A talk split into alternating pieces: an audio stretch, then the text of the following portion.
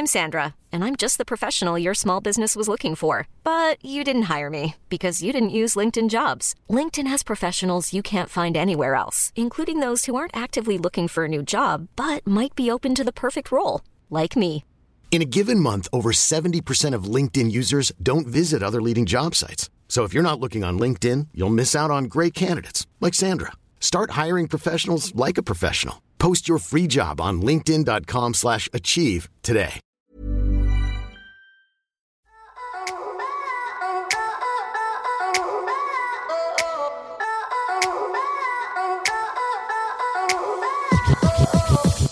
Hey guys, welcome to And the Writer Is.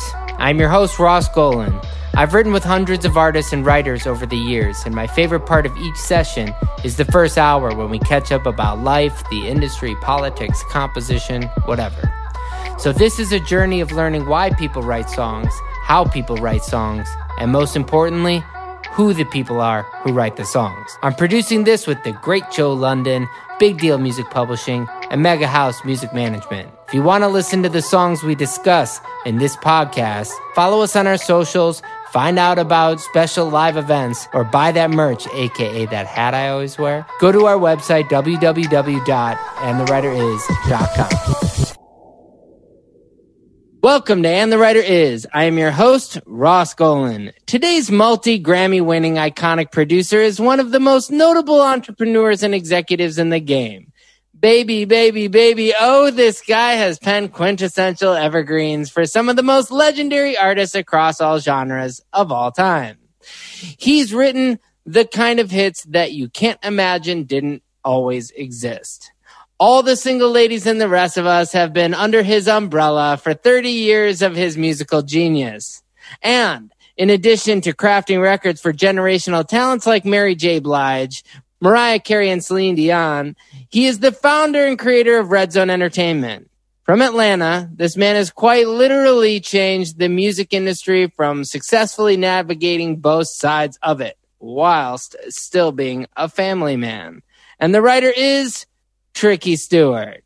Hey, thank you, man. That was a that was a, a great introduction. So, uh, full disclosure, about 10 years ago, there was some artist, and I can't remember the name of who they were, that was at Epic. And I had a song that I wrote with a producer named D'Mile, who's great. And, uh, and you were A&Ring it, and I was doing everything I could at that point to get into the songwriting game. And you liked this one song and you called my phone and I was in Mexico and my mom and my dad answered my phone. Which Oh still- wow, wow. and and I called I I came back and they were like, uh um Tricky Stewart called you. And I was like, What? You- what was, the, what was the was- song?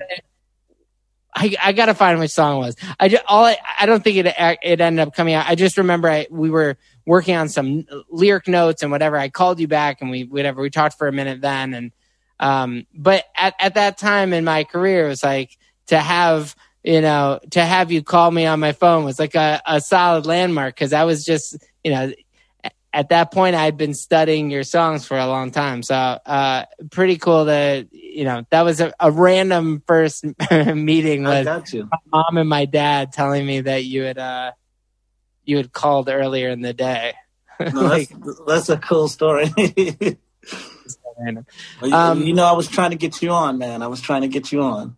I appreciate that. Okay, so let's start from the beginning. Both of us are are uh, Chicago suburbanites of sorts. You're uh, you grew you were born in in Illinois. Um, yeah, and uh, I was born in Markham, Illinois.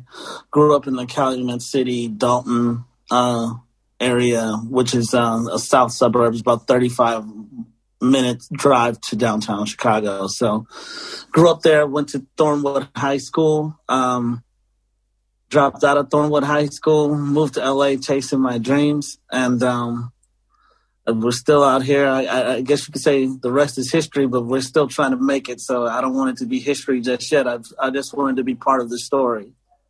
I love that. Were your parents musicians? Obviously, your brother's a, a prominent musician, but were your parents musicians? Um, everyone in my family is a musician of some sort. So from the standpoint of, I grew up uh, as a church musician and, and playing and wanting to play in my mother's choir who um, it was kind of like the thing that the family did. It was like whether it's my cousin Kuk Harrell, my brother Laney, my cousin Sean Sepp Hall, Jason Weaver.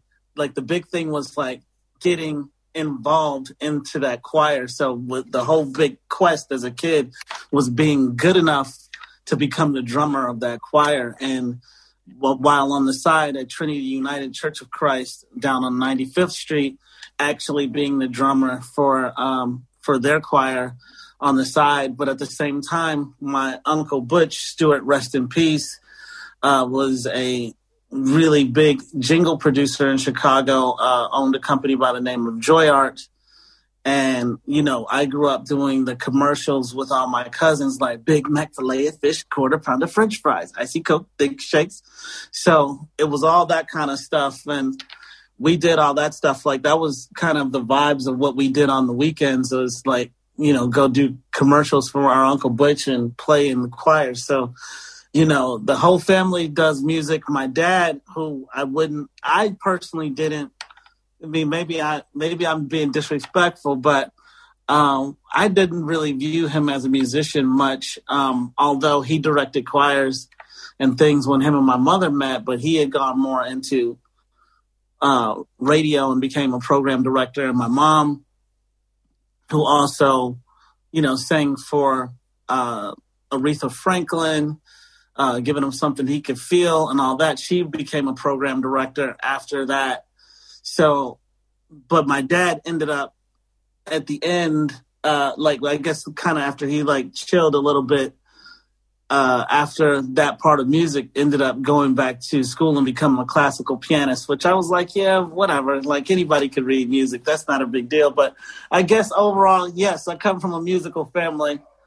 And uh, that's kind of what it was like growing up in Illinois for me. And there's just cousins upon cousins upon cousins that do really significant things in music on different levels.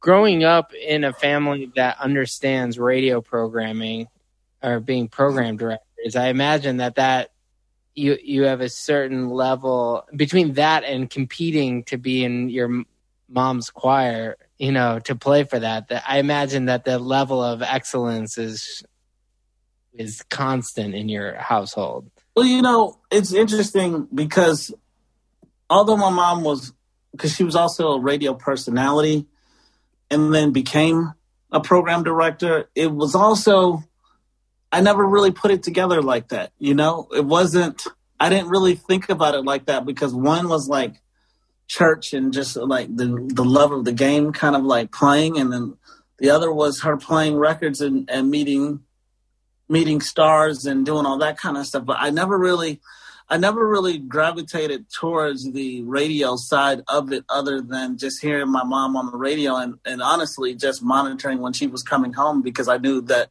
we knew that the parties had to stop because we would be throwing some fucking cool ass parties and stuff when my brothers were in high school and I was in like seventh grade and she was on overnight. So it was like that was that was what radio meant to us, you know? Were Were you in recording recording studios at that time? I mean, obviously, again, everybody making music, out you know, especially in Chicago.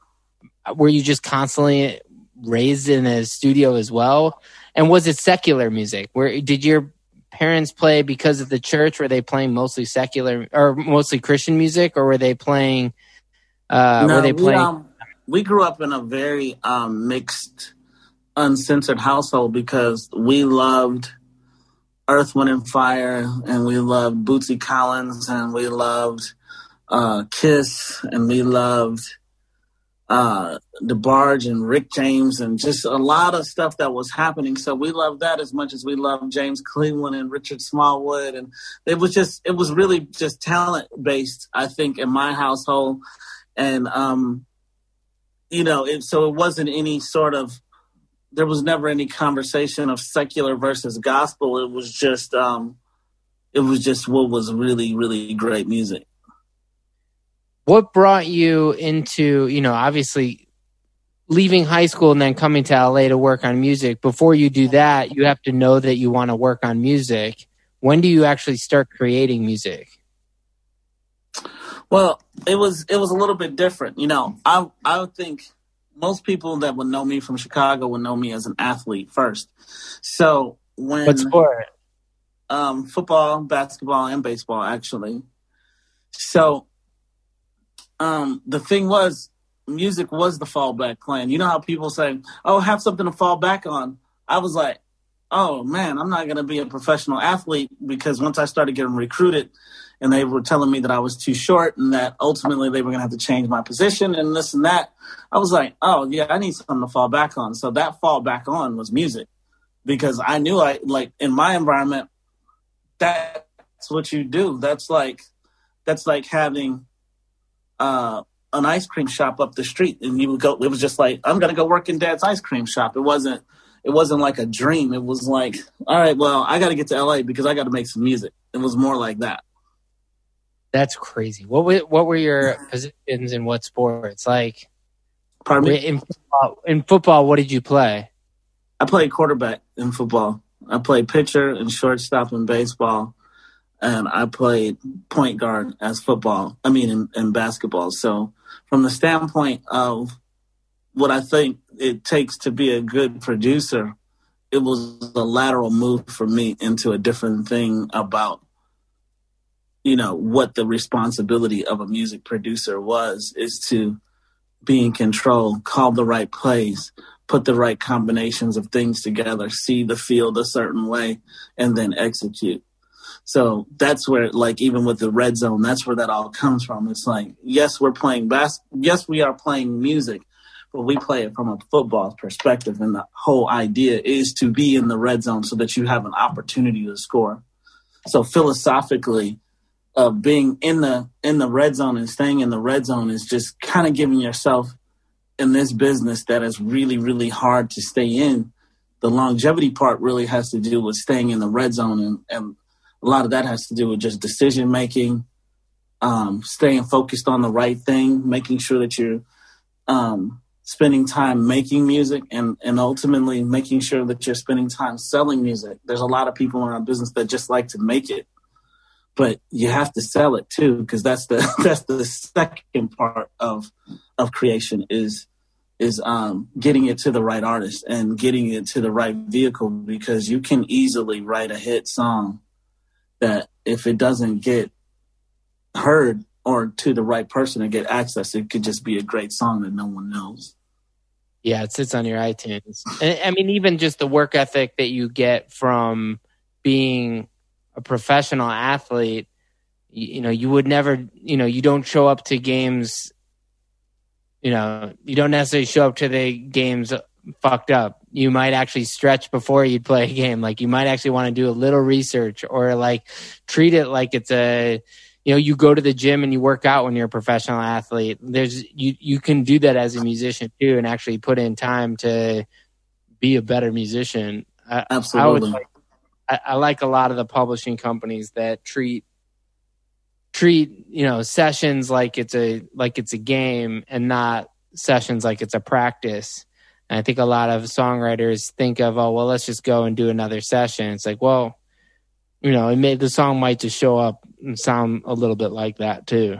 Right, right, absolutely. It's all it's all in the approach, and from our standpoint, I've been able to bring that that intensity level. I think to to music. Now, when you moved to LA, you your first cuts are are a lot of them are you know doing remixes and stuff, and remixes I feel like have taken on different you know different meanings as time's gone on, but why like when you first got to LA how long was it from when you got off the plane or out of a car, or however you got to LA? How long did it take to get from from the car to, you know, getting into a recording studio? Um. So, gosh, my memory is so bad at some of these things, so I might mess up the story just a little bit. But, um, what ended up happening is we got to Los Angeles. Um, we had a relationship with a gentleman by the name of Louil Silas Jr., the late great A&R um, for MCA Records, who kind of was the brains behind um, New Editions, uh, N.E. Heartbreak, BBD, uh, Poison album, uh, mm. a lot of Pebbles, LA and Babyface, a lot of their early big hit songs, Bobby Brown's, like that era of music. And I was really, really attracted to that era of music. So we made it our business to build relationship with Louil Silas. And when I say we, I mean my brothers and I, and Laney and Mark. And Laney had a pre existing relationship with him to the point that when we were in Chicago, uh, Louil used to fly to LA to work with uh, with Laney when I was underneath Laney as a producer. So um, we had some inroads there, uh, and then we had inroads with a few other A and R people. So with that being said, we got to LA.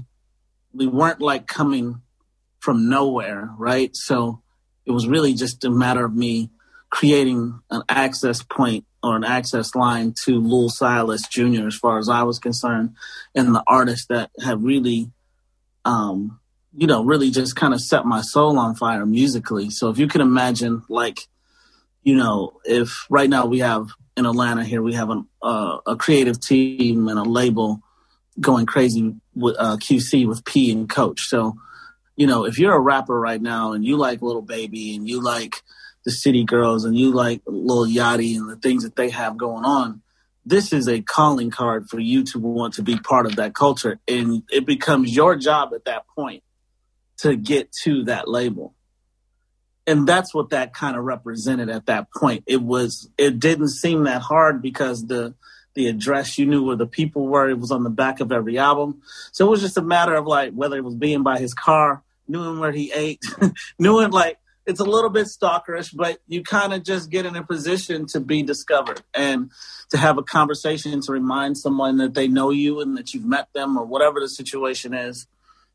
And those remix opportunities came by the way of him just saying, uh, kind of, get out of my face, kid. You know, like, I know you're talented. I heard some of your shit back when I was in Chicago, but, you know, really, you know, my shit didn't sound nothing like, you know, what was going on at the time, which was, LA and Babyface were making Don't Be Cruel, and Teddy Riley was doing Guy, and Jam and Lewis were doing, um, you know, um, N.E. Heartbreak and and and and Janet Jackson. So my music clearly wasn't on that level, but um, it was it was a matter of just getting there to try to be part. And um, I believe he threw us a couple of remix opportunities, let us work with some of the the other artists um, that were on the label uh, which were like Aaron Hall because he just started his own label. So he had Aaron Hall, Chanté Moore, um, a few other things, but and and Damion Hall. So uh, we had my brother Laney had been doing Aaron Hall's album.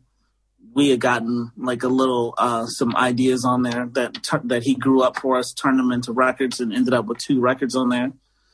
Um, and then from there, that relationship just turned into us getting on that Bobby Brown if it ain't good enough remix of the LA and Babyface record, right? And that was a big record at the time.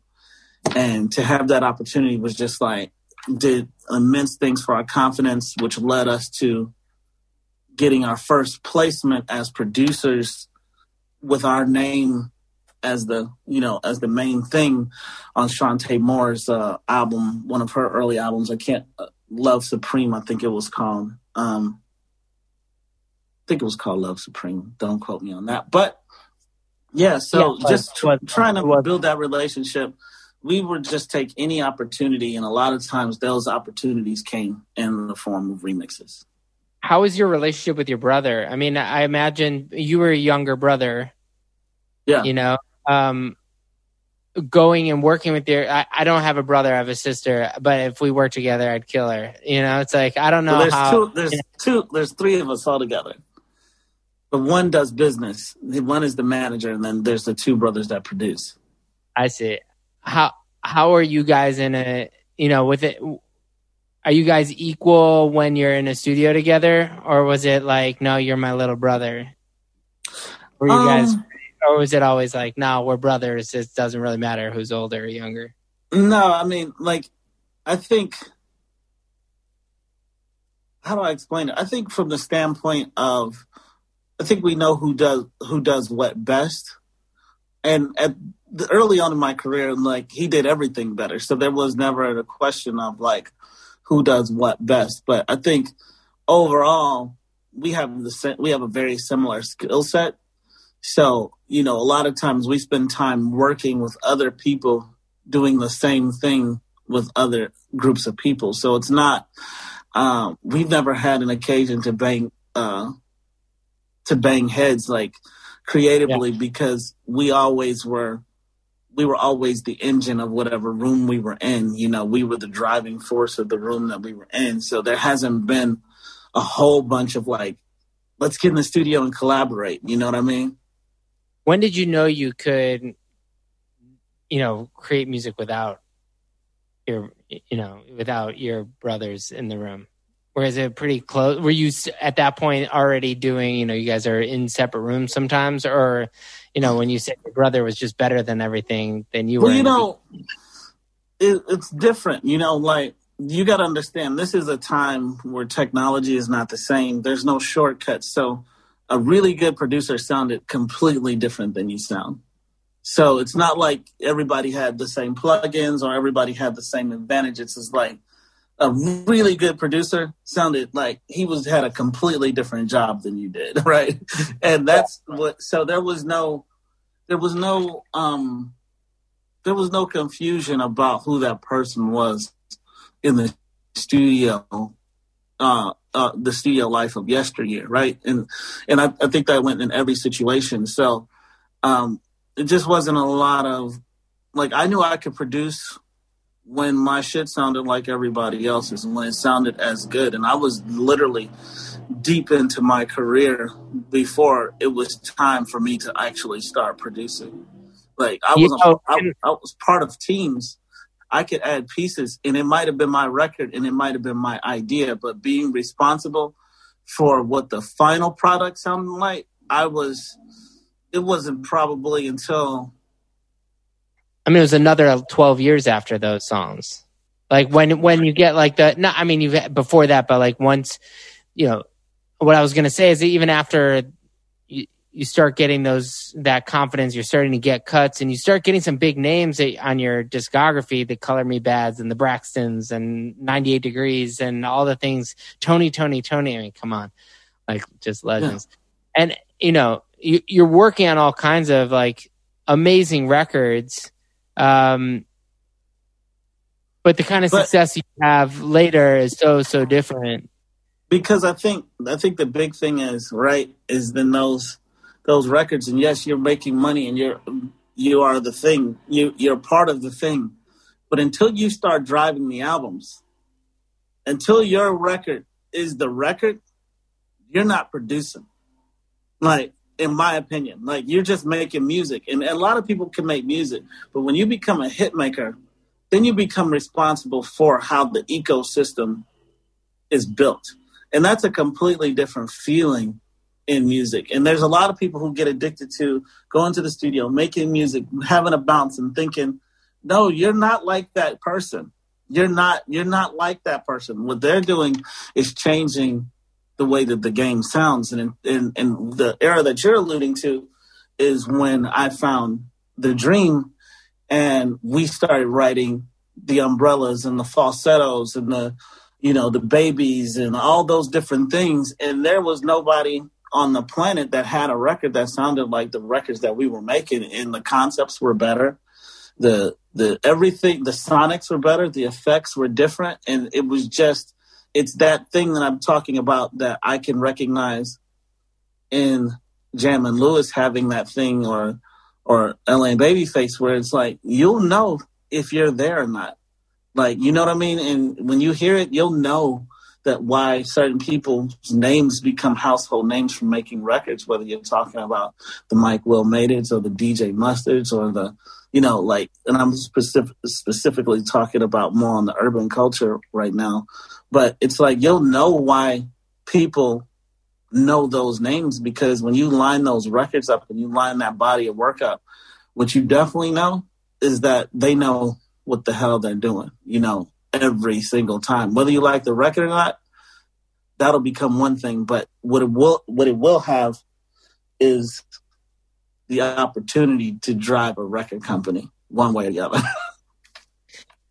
There's a huge difference between, you know, when you're saying uh, you know the you're naming producers and you're saying more on the urban culture but all of those producers you name defined like a pop era mm-hmm. it, it doesn't seem like it's not like your discography is you know it, it really all it you managed you were working with artists like pink do you know what I mean? You were working with Color Me Bad, like they they were still like uh they were pretty. I felt like you were still in the pop world. Yeah, you know? I mean, I my like I said to my my upbringing allows me to be authentic in every generation. So when you listen to Katy Perry's Hummingbird Heartbeat and you go, wait, that's the same dude that did JT Money. Like I can get authentic, like with I can get authentic and whatever the thing is, it's not going to you know, one of the things that I love about my my creativity is that it's not going to be on display through a sound. So it's like I truly take on the the era, the the the mindset of of turning into that um turning into that artist and letting and and giving them the thing that they really need and not necessarily having a sound that dictates what's going to come from our collaboration. I'm Sandra, and I'm just the professional your small business was looking for. But you didn't hire me because you didn't use LinkedIn jobs. LinkedIn has professionals you can't find anywhere else, including those who aren't actively looking for a new job but might be open to the perfect role, like me. In a given month, over 70% of LinkedIn users don't visit other leading job sites. So if you're not looking on LinkedIn, you'll miss out on great candidates like Sandra. Start hiring professionals like a professional. Post your free job on linkedin.com slash achieve today. Hey there, it's Michele Norris. I'm host of a podcast called Your Mama's Kitchen. When I travel, I'm usually looking for a way to find a taste of home when I'm not at home. And one of the things I love to do when I am at home is entertain. And Airbnb allows me to do that. When I was in California recently, I rented a house that had a great kitchen. And when we were sitting around the table, we we're all thinking, we're in someone else's house. Someone could be in all of our homes as well. If you have a home, but you're not always at home, you have an Airbnb. Your home might be worth more than you think. Find out how much at airbnb.com/slash host.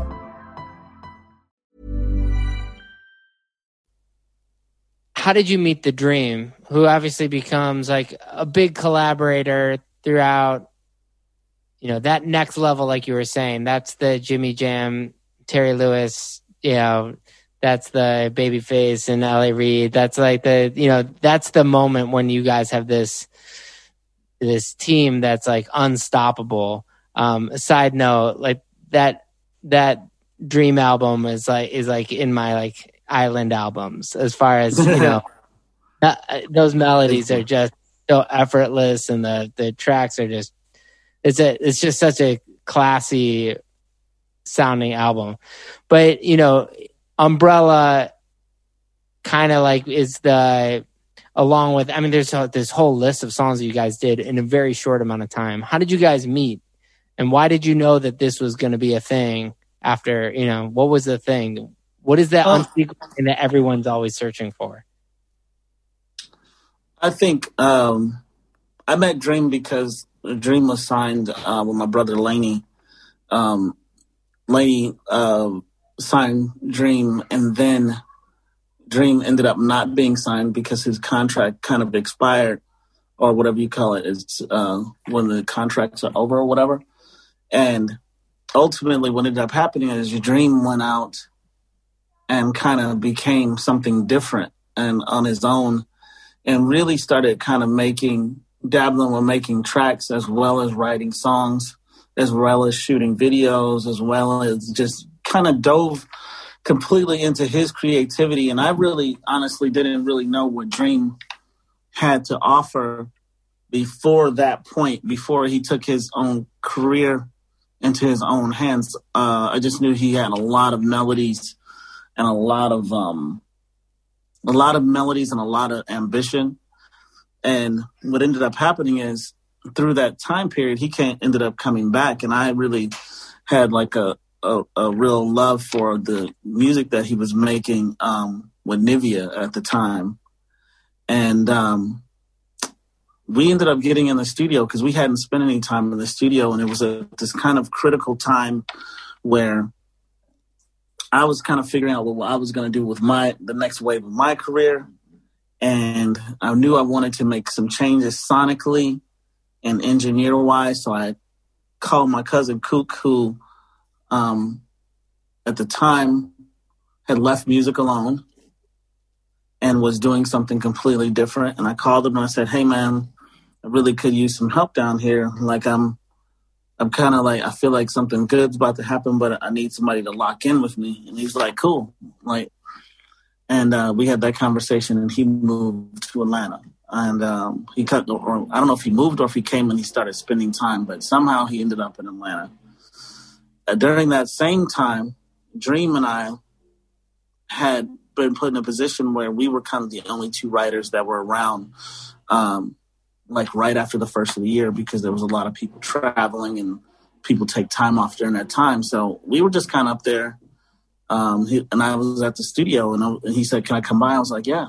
And we got a little bit of chance to like kind of be alone for about four or five days, and um, we started writing. We started um, just kind of getting what we thought getting our wheels ready for the next year while everybody was on vacation and stuff like that. And by, you know, by the time three or four days went by, like we wrote Umbrella first. Hmm.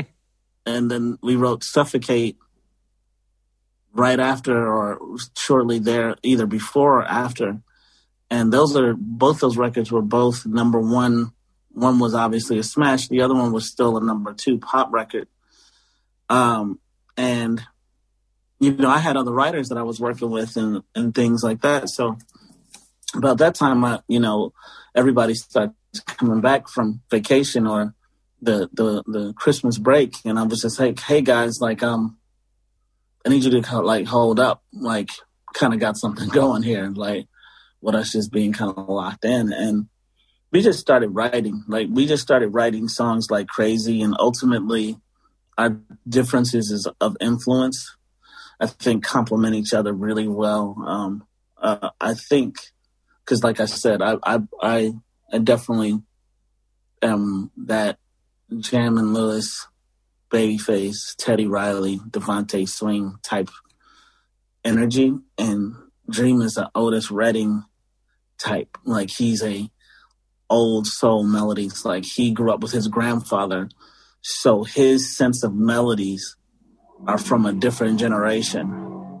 And um, so what it, what he got through his subconscious listens as a kid, and what I got through mine, kind of creates this thing that creates these really um, that has the ability to create really melodic melodies and darkness at the same time. And i think that's what the what that combination really led to. And it's um it was super super dominant. I mean we pretty much i think we really changed the way people produce. I think the super sessions that we see today are kind of like a, a result of that you know because we had Kuk Harrell cutting vocals. We had us just sitting in the chamber writing day in, day out. Uh, we had Jaycen Joshua and Dave Pensado working together in a collaborative state on mixes. We had Tech, uh, Tech ORI, uh, what's Tech? Yeah, Tech on uh, vocal effects only. Like it was a real assembly line type of efficiency.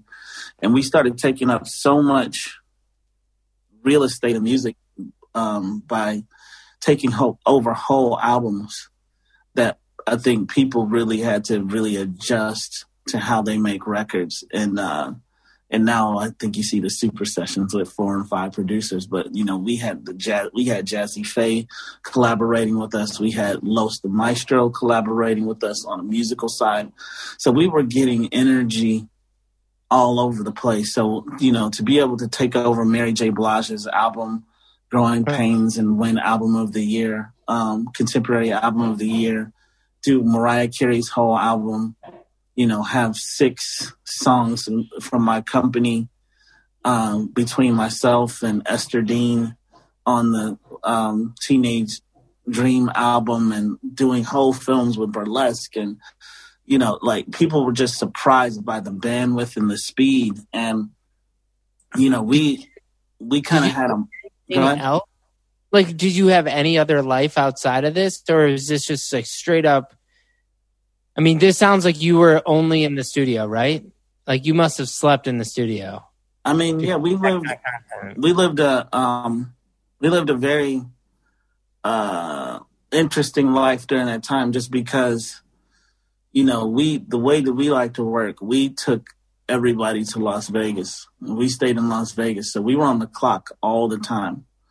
So we worked under pressure and we liked people to come out there because in order for us to be out there we're in 13 rooms 13 14 rooms so you know it's like labels are like are you kidding me we're not we're not paying that we're like well you can come out and you know and at that time we were so hot that i mean it's like if you came out there like there was no chance that you weren't gonna get your single it didn't matter it didn't even matter it, you just didn't have a chance and it's like no one really cared because we would operate so quickly.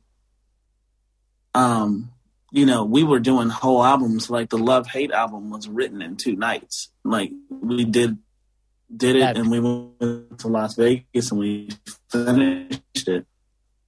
That was the first time that we really touched touched down in Las Vegas because we knew we had the album done. And we were like, let's go to Las Vegas and finish it, you know, because the truth of the matter is we were having like a lot of success and we could feel, we could feel that we had something different. But Atlanta was so hot. There was so many hot producers. Polo da Don was super hot. Yeah. Uh, Brian B. Cox and Jermaine were super hot coming off of We Belong Together. Yeah, like uh, Sean Garrett was super hot. So our whole thing was let's go someplace so that if somebody wants to mess with Trick and Dream, they got to come see us, and it's not just a part of a grouped in trip. So we made people really make decisions about whether they wanted to be in business with us or not. And by the time you came to Las Vegas, we made it where you didn't want to leave. And a lot of times we would end up with that whole album before the artist even before they could even blink. The time it takes to from writing a record to a record coming out is a long time. And you know, you guys you guys had that first week where you guys wrote Umbrella and Suffocate, when one is at that point to get a Rihanna cut with Jay Z is still like the thing that kind of launches, like you were saying, it's not like the other songs weren't killing it, but there's like a different level of that kind of success. Um, yeah. But that you know, success, that success too. You have to remember, Rihanna wasn't Rihanna at that moment, so it was like she was very much like a uh, an artist that people looked at as a pop artist. Didn't really yeah. had hadn't had cultural connection, so it felt more like Sean Kingston or uh, Jason Derulo, something like that. And this record solidified her as a overall thing to the to all cultures on all the on all the planets. So it was just a it was a very very special record that can do that. Um, but that's what it takes a lot of times to get to that global stardom. Usually, I like to talk about you know the stuff that happens between the successes, but it's really hard to do that in this era because of how much material you're putting out that are hits. Um, again, like single ladies is another one of those moments that I think is like a little bit bigger than the other moments you know, the other big moments. Mm-hmm. That track is fucking crazy. Thank you. Like, I mean, how do you write that? Like, how does that song? How does that song work? Why does that song work? I feel like every part of that song should not should not work as well as it does. like, it makes it does you know it's like it just seems like it comes from another planet. Um, when you're done writing a song like that, do you know it's the hit? Do you call Beyonce directly and say, "Hey, you should cut this song"? Do you like? Well, no, that that song was different because we were on tour with Jay Z and Mary J. Blige for the Heart of City tour, and when we got to North Carolina or something like that, they were like, we we had four days in Madison Square Garden, and they were like, um, they had sent a message. I can't remember who sent the message over, but they were like, "Hey, B would like to get in the studio with you guys when we get to New York, so you're going to be here for four days." So we come in the studio, and it's we're at um, Roc the Mic, and it's just um, you know it's us. Stargate is in one room, we're in the other room, and we're just kind of going back and forth. Like you know, she's making records in there, we're making records over there. Single Ladies is the first record we did you know, when we when we came in. Um because we were just I mean, we were fired up, man. Like because we were also you gotta understand we're also on a studio bus. Like so we got all this creative energy and then we had gotten Timbaland's studio bus. So we're making the Electrik Red album while we're on the bus, you know. So now it's like, oh, be in New York? Come on, of course we're ready. So um, I called my my cousin Sean Sean K, and I was like, "Yo, going to studio with Beyonce." I was like, "I need some new drum sounds, bro. Like, send me some new drum sounds." So he sent me. He's like, "I got you." And this is MPC three thousand stuff, so it's not like just trading sounds. It's like you got to send it, make the disc, send the disc. Like, got to meet like FedEx, Federal Express it to New York, all that. So we get the disc, put in the sounds, make the beat, I'm about to throw the beat away because I'm not used to the sounds.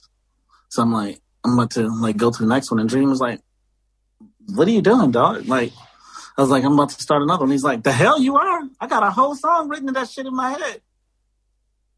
He's like, "Man, turn the mic on, man." He's like, "Drop the track in and, and turn the thing and, and turn the mic on." And he was like mad at me, like he was like kind of frustrated, like, "What are you talking about? You about to do another beat?" And I'm like, "All right, well, put it up." And then shit, man. He's like, oh, the single ladies. That was the first thing that came out his mouth. And he wrote the record, and we we customized the record, which is why it has so many unorthodox things in it. Like it's like the bridge is like six and a half bars or some crazy stuff. But we, you know, we just we do things out of feel. You know, we like Dream and I, we weren't scared to try stuff. Like we would change the the pitch of the keyboards all just for the bridge to make them go up. Like, were you like, is that did the key change? No, it didn't change. It's just sharp as hell right now, you know. But, um, yeah, I mean that that situation was just a magical situation. Um, we did the record.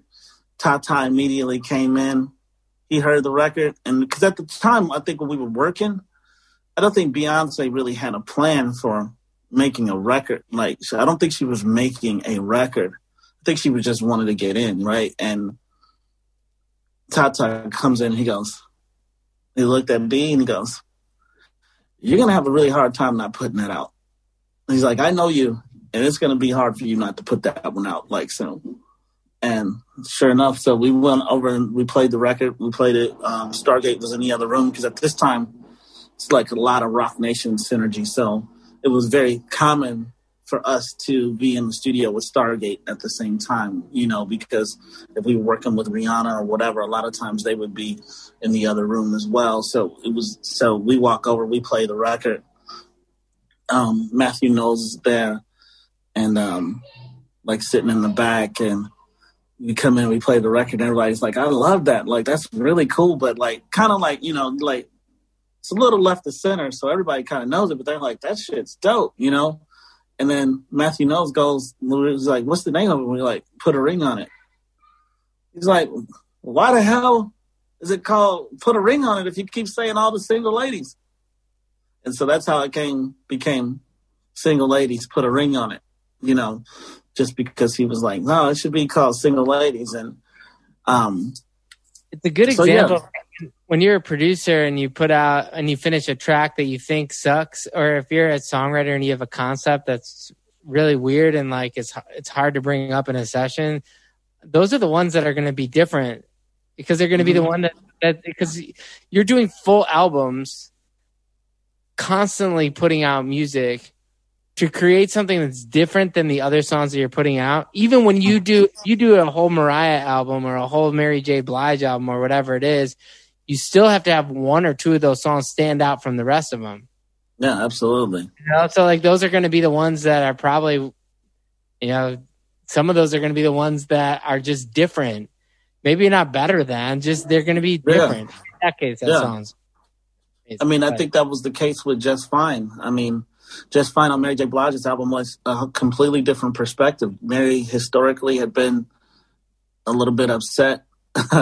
You know, she's always kind of like had a vibe, and I thought the concept of that record is saying, you know, she had come through all these different things, and and here's you know you just you know be without you is the biggest record, and and and now here it is. I'm I'm just fine. Like I'm I'm okay I made it through these trials and tribulations, and it's all right. Let's have a let's have a party. And and one of the things that I love so much about that record in particular is that you know just going to a Mary J. Blige show and someone that established and that has so many hits, and to know that you created a moment in her show that's always going to be either the last song Mm. or the second to the last song before that show is over is a was a huge accomplishment for me.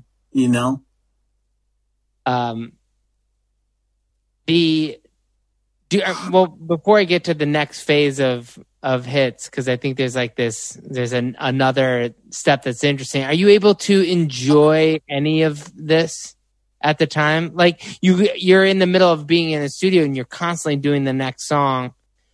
Did you ever stop and realize that you're working with the best of a generation? Or were you like well man, we got to go in the studio. We got to write a hit. We can beat this. We can beat this. We can beat this. And you're like, oh, hey, B, hey, Jay Z, hey, like, uh, whatever it is, Mary, Christina Aguilera, Ciara, whatever it is. These people are just living in your life.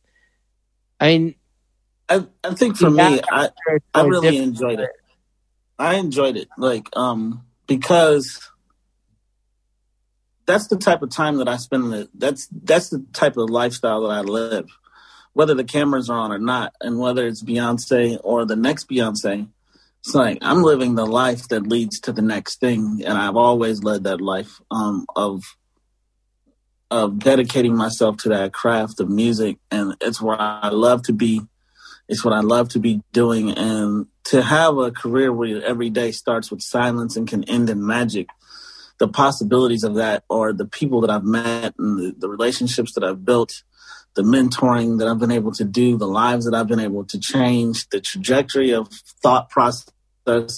There's so much that comes from being in the studio other than just the song. So sometimes even when the songs aren't manifesting themselves to chart toppers, what I am building is a lot of uh, a lot of relationships, a lot of perspective, and um, things that ultimately ultimately I think make me a better person and make the people around me better people by us being able to have conversations through songwriting of different cultures and things that people may these people may understand this and these people may understand this but when you're trying to get to that common goal and you're using language as the as the uh, as the tool, I think a lot of times there's there's just a lot of camaraderie that goes on in being in the studio, and by me not having, um, by me not having like success right off the bat, um, I never lost track of the fact of who I was in the room with. Like, I knew exactly the magnitude of being in the room with Mariah Carey,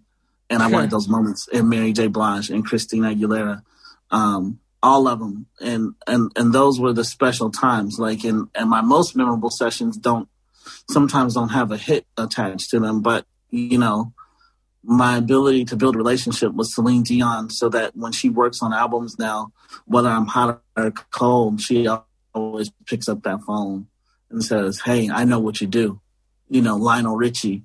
You know those types of those types of situations. So the, there there's so much great stuff that comes from it. Um, legend has become uh, a really uh, over the years, and we've not even. I don't even think that we've had a song that has stuck yet uh, to make one of his projects, but just so it's all of that. It's like even you know, it's just all of that camaraderie that gets built when you can sit down with people who genuinely, genuinely care about their craft and and care about music the same really deeply the way that I do and the people that are around me is just I had to take in every last one of those fucking moments. Yeah, I mean, your collaborators obviously feel the same way because your discography is filled with people who keep coming back for songs. It's not the same thing as, you know, one off songs or one off albums. You know, the amount of songs you've had released with the same artist are each one of their own catalogs, which is pretty impressive. But one artist that I feel like we have to talk about before we get into some of the business side of your stuff is Justin Bieber because it's sort of an outlier. One thing that's incredible is you're really good at helping women tell their stories. There are a lot of songs with a lot of women. You yeah. know, it's really uh, interesting thing. So one, I was going to ask, why is that? And then also the experience of being Justin Bieber's first single that really breaks, like kind of breaks him. So both those things, I guess I want. What was the second question? So, like, well, one is one is like the fact that you have so many so many women as collaborators and so many of these artists something you do helps them tell their story and that's different. You know i know producers where it's mostly men but it's not this way. Why are you so good at writing for divas? And you know so i wanted to know about that and those are totally separate. Got you. Well i think um it's interesting that you noticed that um because it's kind of like a joke now when I work with new collaborators and they're like, who do you think this is for? I was thinking, you know, throw out a name you know, to be a guy. I was like, well, you know, if that's what you want to do it for, I said, but honestly, generally, I don't even think about men when I think about records. Even when they sound like a man record, I'm like, well, Rihanna can sing that. you know what I mean? It's um, no, I think I, I think I'm really attracted to. I'm really attracted to the diversity the the things that women can do away from uh, the song as it pertains to makeup, styling, like all the art that goes with it. Um, I, my mind has always, and what my sound sounds like, I feel like has always complimented women better. When I got in the industry, that was who I really wanted to produce. It was all, always about trying to get on the Whitneys, the the Janets, the the Mariahs, the Marys, you know, Christina, Britney. So that became the list. That became the hit list, and I was like, I got to work with every last one of them, and I was able to accomplish that, thankfully. And then, um, so then the criteria just became after a while. I was like, well, if I'm going to work with a man, he's got to be crazy. So that just put it to the ushers and the um the put it to that put it to Justin Bieber, that putting that put it to Frank Ocean in that space, you know. So I've I've worked with male artists. Um, I it's interesting, you know. I think here's what I would say: when I'm a work for hire, I like to work with female artists, but I love to uh, for the deep dive then I can get it. If I got enough, if I can get enough equity on a project like Dream or Frank Ocean, where it has layers and it's not just about coming in doing whatever needs to be sold, then I like doing the deep dive with male artists where it's like it's more encompassing and we can get some different thoughts out there and what a different perspective than what's happening out there. You know what I mean? So I think that's kind of what it is. And as far as Justin Bieber, Justin Bieber was just um, Scooter Braun from Atlanta, not from Atlanta, but was living in Atlanta, came up through Atlanta, and ultimately that was my guy. We had took a couple of swings on a couple projects, had tried to, um, you know, whenever he had a project, you know, I have a studio and he would come through with Asher Roth or whatever, and I would, you know, help him put that together or get good mixes for him and all that kind of stuff. And then we had this other artist, uh, these two sisters, twins that we were working with, trying to get signed, Britt and Alex. Um, we weren't able to really get that off the ground, but we just had a lot of respect for each other. And um, you know, when I was up at Def Jam, uh, because we had quite a bit of things going on up there, uh, success wise, I happened to be in on a meeting one day, and um, I was up at, at the meeting, and you know, the the response to they were going through the roster, and the response to Justin Bieber wasn't a favorable one at the time. Nobody really knew who he was, and um, I was like, well, that's my guy Scooter's like project. Like, so let me um, you know, like if if he needs music, you know, if music, if you're not sure about the music, like I'm on fire. I'm at Def Jam. That's my friend. Let me do the music. You know, like me and Karen Kwok and Chris Hicks went off and kind of did the music. And, you know, I didn't even realize, you know, to give you an example, like of where it was, I didn't even realize it because, you know, we were just so on the grind trying to make shit happen that, you know, I was in Nashville, the seat, uh, the country music awards um, last year. And Scooter was there and he was like, yeah, like, I want to introduce you. He introduced me to Max Hole and he's like, I want you to know, like, I might not be here if it wasn't for this guy. He financed the first Justin Bieber album because they wouldn't they wouldn't pay for it, the the EP at first. And I was like, damn, that's right. Like, we didn't even like we didn't even get paid for those songs like on the first EP. Like, it was really like a renegade project when we did one time. You know, it was really like us against the world, and I was just trying to get the kid a record and then I noticed that he was famous because, like I told you, my family, we've been around this our whole life. So I got a lot of young nieces and nephews. This kid's never been out before, never had a release. And my nieces and nephews don't come to the studio.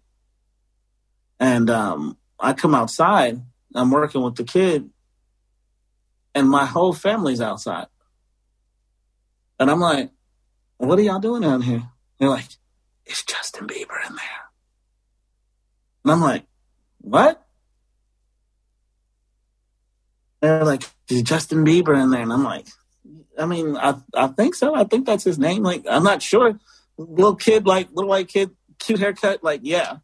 So all my nieces were at the, like whatever he was doing on YouTube had created quite a gravitational pull, and he had a gravitational pull to him, and always has and always will that is uh, his stardom is different um, than anybody's that I've ever been around, with the exception of probably Michael Jackson. It's a different level of stardom, and he he just had this thing about him. And next thing I knew, like I, I can't remember what it was, but I was in the Def Jam meeting, and I remember that they had a like a um uh like a, a signing for him like you know an in store and they got there and the pro the, the person from the label actually got arrested for inciting a riot because of how many kids showed up. And that was kind of like that that was kind of like the light bulb going off like oh snap like this kid is like out of here right? And so um at that point somehow that's when the that's when the wheels got really got turning and you know, Dream and I were able to do the baby record after that. I think it ended up selling 14 million copies and became, you know, the highest selling single in music history at the time. I think it might have been surpassed now with the the new calculations of how with the streaming and all that. But as far as back then, that was 14 million real um, downloads of uh, one single song, which had uh, surpassed "Candle in the Wind." So that was a pretty awesome moment too. Um, I know we can talk about music on the songwriting side all day, but your, you know, as an executive and as an A and R person, obviously, like we're both friends with Ricky Reed. You know, we've we you worked at, at Epic for a while. You went through that.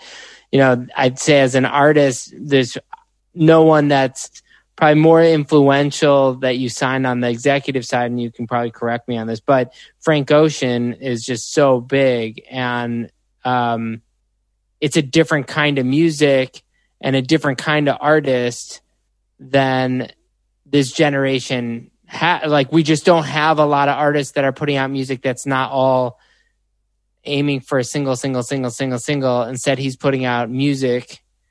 In a way, there's a lot of similarity between him and the Dreams albums back in the day. You know, it is a mm. lot of melody, a lot of interesting lyrics. It's a lot of cool vibes. How did you get involved with Frank Ocean?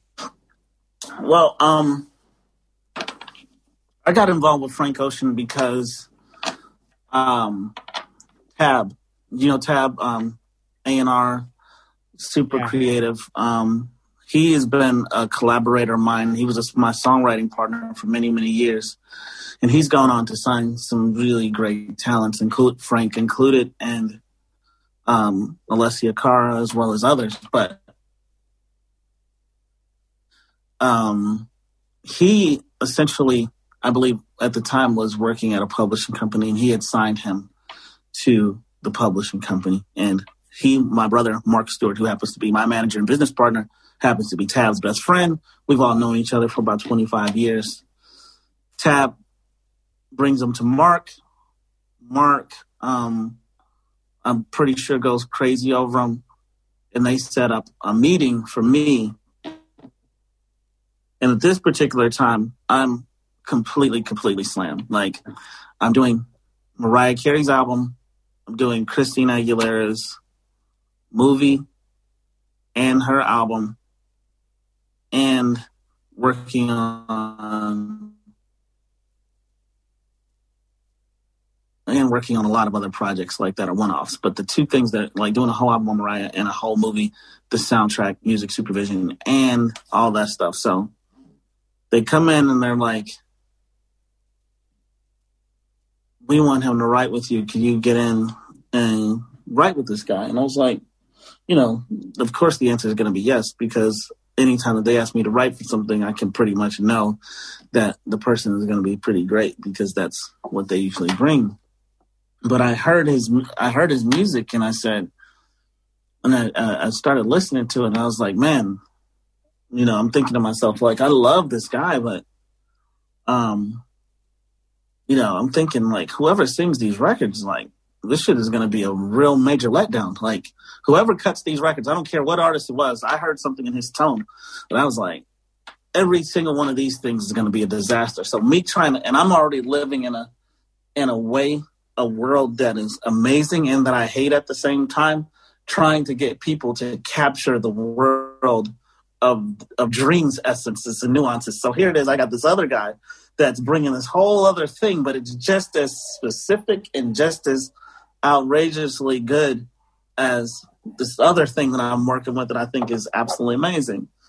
So we kind of meet in the doorway, and I'm going like this, and he's coming like that, and I'm like, dude, I'm really, really, I really, really love your shit. I was like, I'm like, slammed to the gills. I said, I want to work with you, but the only thing is, if I work with you, I don't want to work with you on no writing type shit. I was like, if you'll be my artist, then I'm down.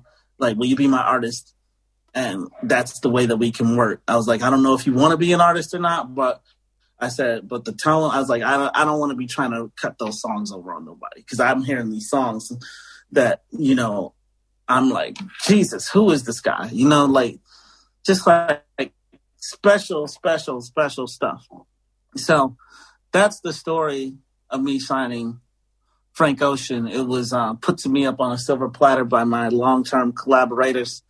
We met in the hall, in the doorway of the studio at um, the Boom Boom Room that I had rented out for a, a while, and that's kind of the story. And after that, we just really got into making the records and you know the other the other big thing was with frank you know when you talk about his his uh his ability to cut through without having traditional hit songs he has so much mystique and he always makes sure that he writes a hit it may not always be the song but it's always a driver into the project. Like it's just something as simple as calling his album "Blonde" and dyeing his hair green. That's a hit. You know, that's a that's a that's a slam dunk. You know what I mean? Like, and the the art and how that looks, and you know, he's just a very very smart guy, and he understands how to he understands how to be Frank Ocean. That's that's the one thing for sure. And he also understood that he had to be Frank Ocean. You know, like he the hardest part for me was all those songs that I loved that I was so passionate about. One of the things that came out from that conversation, he says, Hey, well guess what? It, it wasn't that conversation. He goes, you know, I'm willing to be your artist and everything. He's like, but I gotta tell you, I hate every song I've ever written. So I have if if you want to sign the person who would sing those songs, that's not the artist that I am. So then we had to start over. so that was hard because I had I had the type of he was writing records. Frank can write right. You know what I mean? Like even on the early Justin Bieber first EP, like he wrote some of those songs, um, you know, on that on that EP, and he can write. And so when he was brought to me, like he had, you know, he he was writing songs with the intention of you know, doing it from a writing standpoint, which obviously means you take different types of chances. But, you know, I heard songs that moved me every bit as much as what I hear in Bruno Mars's music. And, you know, you, and you wouldn't hear that in Frank's music as Frank Ocean, but as the writer that he once was, like he has a lot of different gears.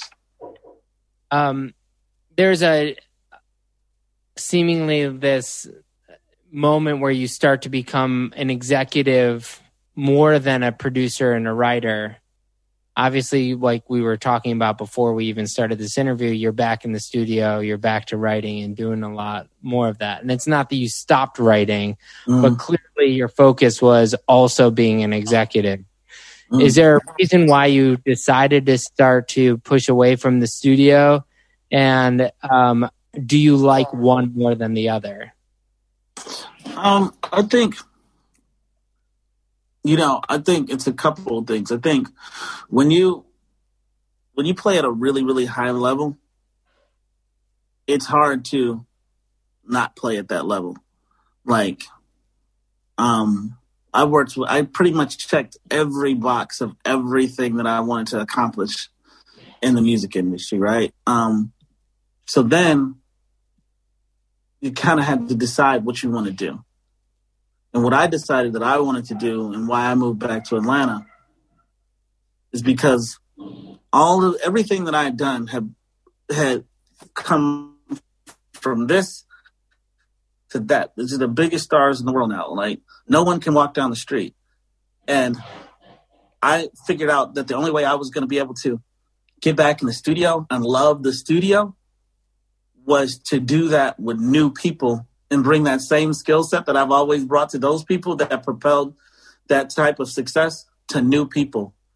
Because, you know, it's harder when things get really big like that and it's like you're in Paris during fashion week chasing somebody around for a verse, like, you know, and, and you got to sit there for like five days while they're like, you're like, you know, I got, I got shit to do.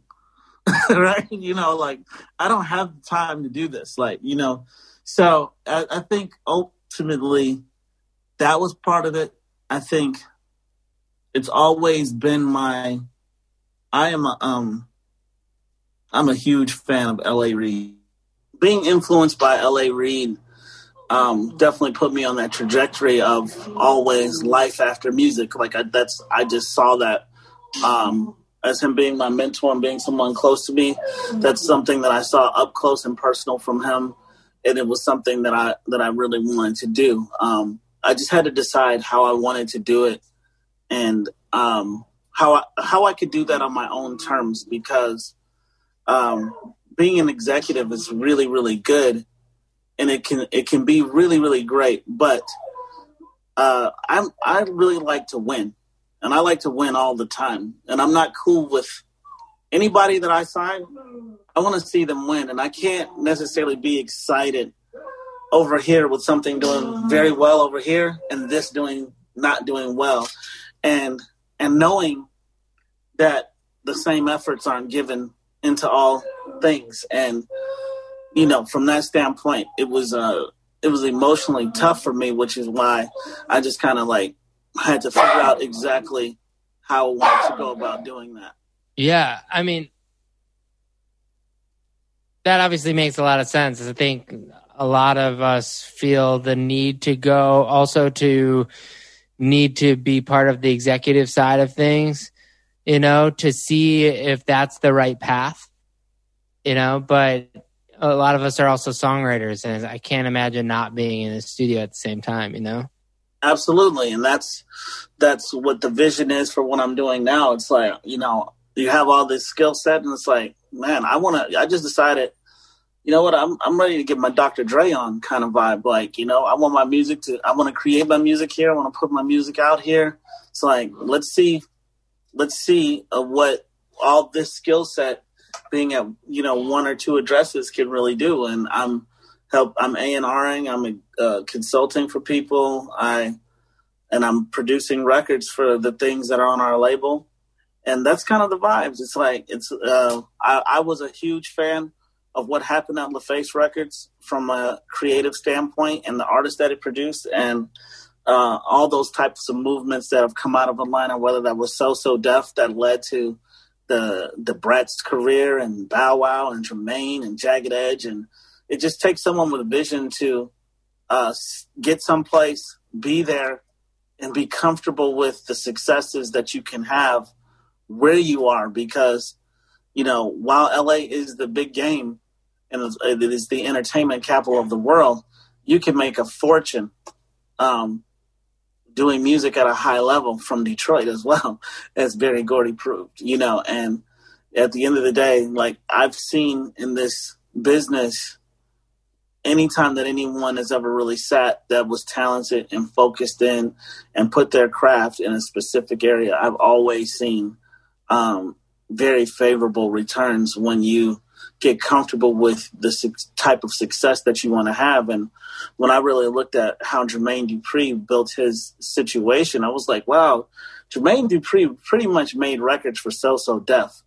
And then if you liked what So So Def did, he would pick up clients based upon Mariah Carey becoming one of his main main clients, or uh, like I, I wanted those records. She wanted those records. When you listen to the records that they made, made together early on, like those are escape records. Like she clearly liked escape, right? And she liked that.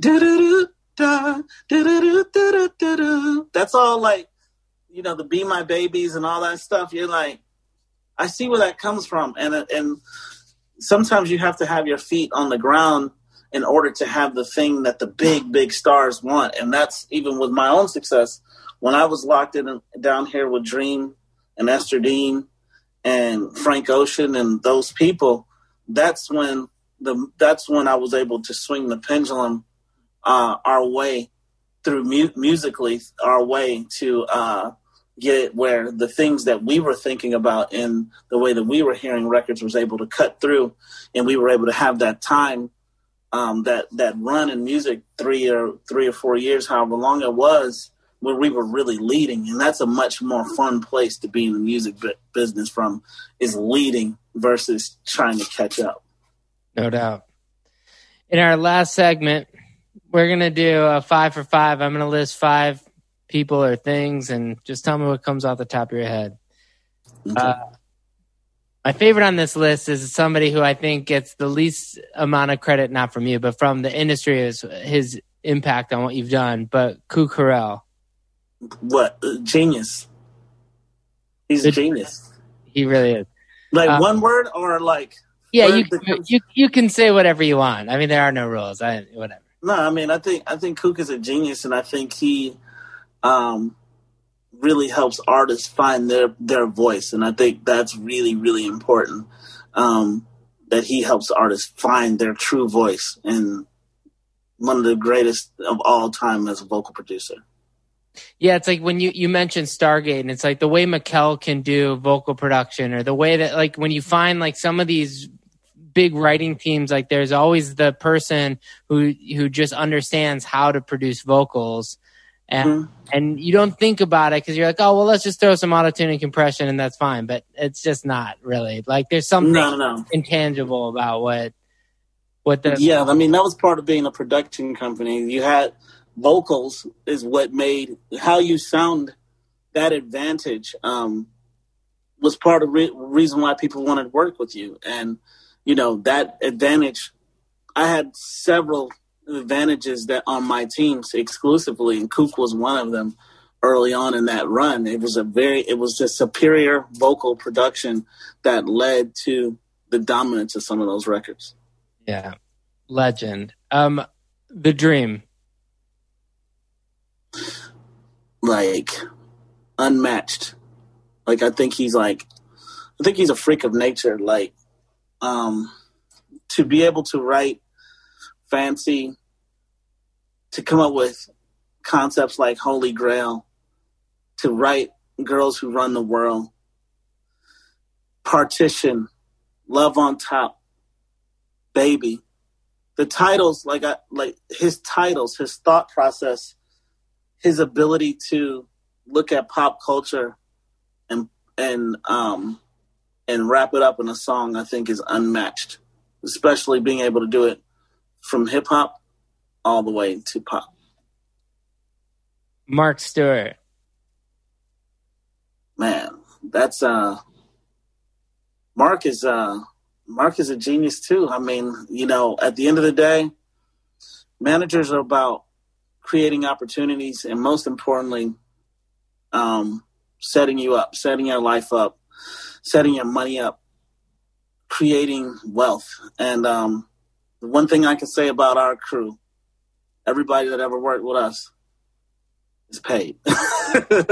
it's very well paid, you know, and we don't have any broke stories over here. Like, you know, we've made we made a lot of records, but we were we we got paid a lot, and and I, I, really really thank him for putting us in that position to uh, making sure that we owned our publishing. You know, making sure that you know Dream has never had a publishing deal. You know, that was a it's a really big thing. You know, to when you start talking about the songs that he has and um, and the things that he's created and creating the you know had a lot to do with the Kuk career. The that position didn't exist as a third party with a separate check and a separate point.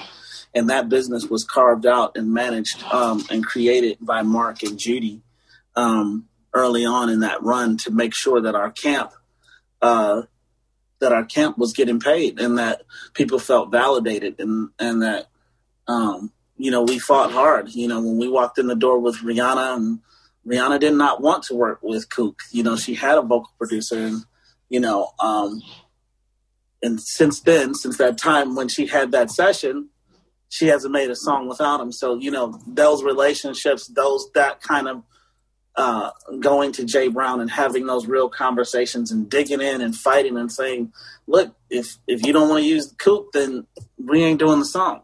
Like those are the types of things that, you know, you can't, you can't put your finger on. So shout out to Mark for like, you know, Mark and Judy have managed me since I was 15 years old. Judy and I went to high school together. Um, they're married, um, and it's just been it's been pretty amazing the whole time. then let, us keep going with the family. Let's do Laney Stewart.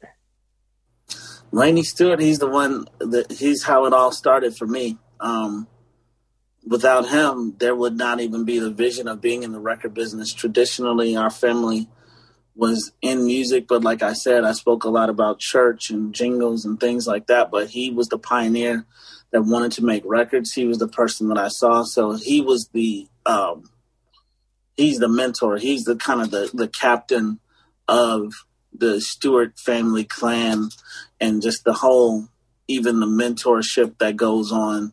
Um, what it what it means to be associated with myself or Red Zone or RZ3 or any iteration of uh, company that we're doing, there's always not only the music, but there's also the the accountability. There's the professionalism. There's the experience, and there's knowing how to make like really good decisions of of how to advance your career uh, for longevity. So that's that's what we get from from Laney. Okay, the last one, Red Zone. Shit, man, Red Zone is um that's it. I mean, that was the that's the mantra. You know, it's always like I said, it's always no matter what we we could change our name, we sell sell companies, things like that, but it's the mantra of doing things that give you an opportunity. Um, is very very important and uh, we the red zone as a buzzword for us is like we know when we're not in it. You know, that's the other part you got to know is like I'm on the 40. I got to get to the 20 so I have a shot. You know what I mean? It's a real literal football term. So it's it's a quest to to stay in it, but you're not always in it. But um, if you if you identify with it, then you won't give yourself excuses for coming up short. And that's a big part of being successful in this business is that you know you gotta you gotta put pressure on yourself to know that hey you know what? Nobody's not trying no one is trying to keep me out of this business. I'm just not writing big enough hits to kick in the fucking door. Like and that's the game. And everybody who we know who has a name and that has a whether it's Ricky Reed, whether it's Max Martin, whether it's Dr. Luke, whoever the fuck it is, they kicked in a fucking door and there's no there's no way around that. When you listen to Polow da Don's music when he came out, or Jermaine Dupri, or these people that like from my era and my generation that we're talking about, you listen to the first impact of what you heard, and it was nothing like that. And that moment for me was different because it was Umbrella, and I was like ten years into my career, so I was a little bit of a late bloomer. But when I go back and listen to Dallas Austin working on Motown Philly and Ain't Too Proud to Beg and the energy of those records, he's kicking in the door. And the same with Organized Noize coming in with Outkast and Goodie Mob and Cell Therapy and all those records and all that. They're kicking the fucking door down. And you listen to I Kissed the Girl. It's like they're kicking the door down. So, yeah, is it hard to get in? Do people sometimes, you know, like, you know, you hear all the time people are like, oh, the industry this, the industry that. No, it's like you got to kick the door down to get in. And once you're in, it's cool. You'll understand the level that you have to play at, but it's hard to identify with something that you've never experienced. Yeah, something you said early on. You know, like when you're once you get used to being part of records that have a certain quality, and you start seeing songs react in, in accordance to like the the quality of the songs. You know, if your career, if you're if you're, you know, you you just start setting that bar of like, I can't I don't go in and try to write songs. You know, I, I have plenty. There's so many songs out there. It's like it, there's. We say this a lot, but there it's so easy to write songs. Really hard to write hits. Really hard to write hits. But that means that you have to be focused and you have to like. There's a certain purpose in that session to not like. You're not. You're yes. You can just have fun when you're doing like a whole week and you're just writing and stuff. But like, show up, aim for yeah. big. You know, and you know, one of the things, one of the biggest adjustments in this industry that I had to make is that that there are people. This, this is a different time. Everyone that's coming to to the studio is not there for the same reason. When I was coming up, everybody wanted not only a hit, but they wanted a Grammy. It was how how you recorded it. It was it was the presentation of it. Like you did things not only for the day, you did things for history. Like I've re-recorded records because hit records or a line on a record because I heard somebody's mouth bump the pop filter. And it's like ultimately when if this record is what I think it is, I don't want somebody to come up and study my work and then go, damn, look at that. You know what I mean? And it's like it's one of those things that when you care a lot about this, you have to ultimately dedicate yourself to that craft and to that level of craziness i think in order to be considered one of the greats. And that's what i'm i'm trying to get in the conversation of some of the greats. And you know it's it's it's rare air up there. So you gotta you have to be elite and there's no way around it yeah, man. Well, uh, thank you for doing this. I, I, think that there's no doubt that you're one of the greats. I don't think there's anybody who knows your name who doesn't think that you're one of the greats. And what's cool about it is like, dude, you're not just one of the greats because of your production or your songwriting or, you know, the, you know, being an executive, all those things you're great at, but it's because you treat the people around you with respect. It's the fact that people behind your back really love you you know, and the fact that when your your your crew of people all did get paid and do get paid, and that there's there's not this story of like, oh yeah, but you can't ride with them because the big guys eat the you know the big fish eat the little fish. Like that's not what's happening. Yeah. You guys are fighting for each other, and, and it's uh, man, it this it's it's always cool to be around you because you're you're a very smart guy and you're very accomplished because you're fucking motivated and it's Thank you, man, exciting, man. I mean, like we're we're all in this trying to just, you know, we're we're all hustling together. We're all trying to do our own thing, but uh, it's fun to it's it's always been fun to watch your work and it's fun to be in the same business as you. Thank you, man, and and you as well, man. I, I'm I'm so glad we got to reconnect. This is so cool that you're doing this, and um, I'm looking forward to reconnecting, uh, especially musically and, and all that good stuff. Because it, it's been a minute, but I'm I'm back on that shit, and it's it's really exciting time, and I would love to um, get get uh, you even down to Atlanta for a, a week or, or so, so that you can see Oh, yeah. what's going on down here once this is all over. There you go. Yeah, absolutely, man. Thank you for having me.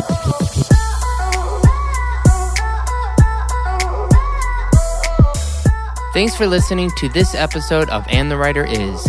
If you want to hear music from this songwriter I just interviewed, be sure to check out our Spotify playlist or visit our website at andthewriteris.com. If you like what we're doing, please subscribe to us. You can also like us on Facebook and Twitter. And the Writer Is is produced by Joe London, edited by Miles Bergsma, and published by Big Deal Music. A special thanks to David Silverstein from Mega House Music and Michael White. Until next time, this is Ross Golan.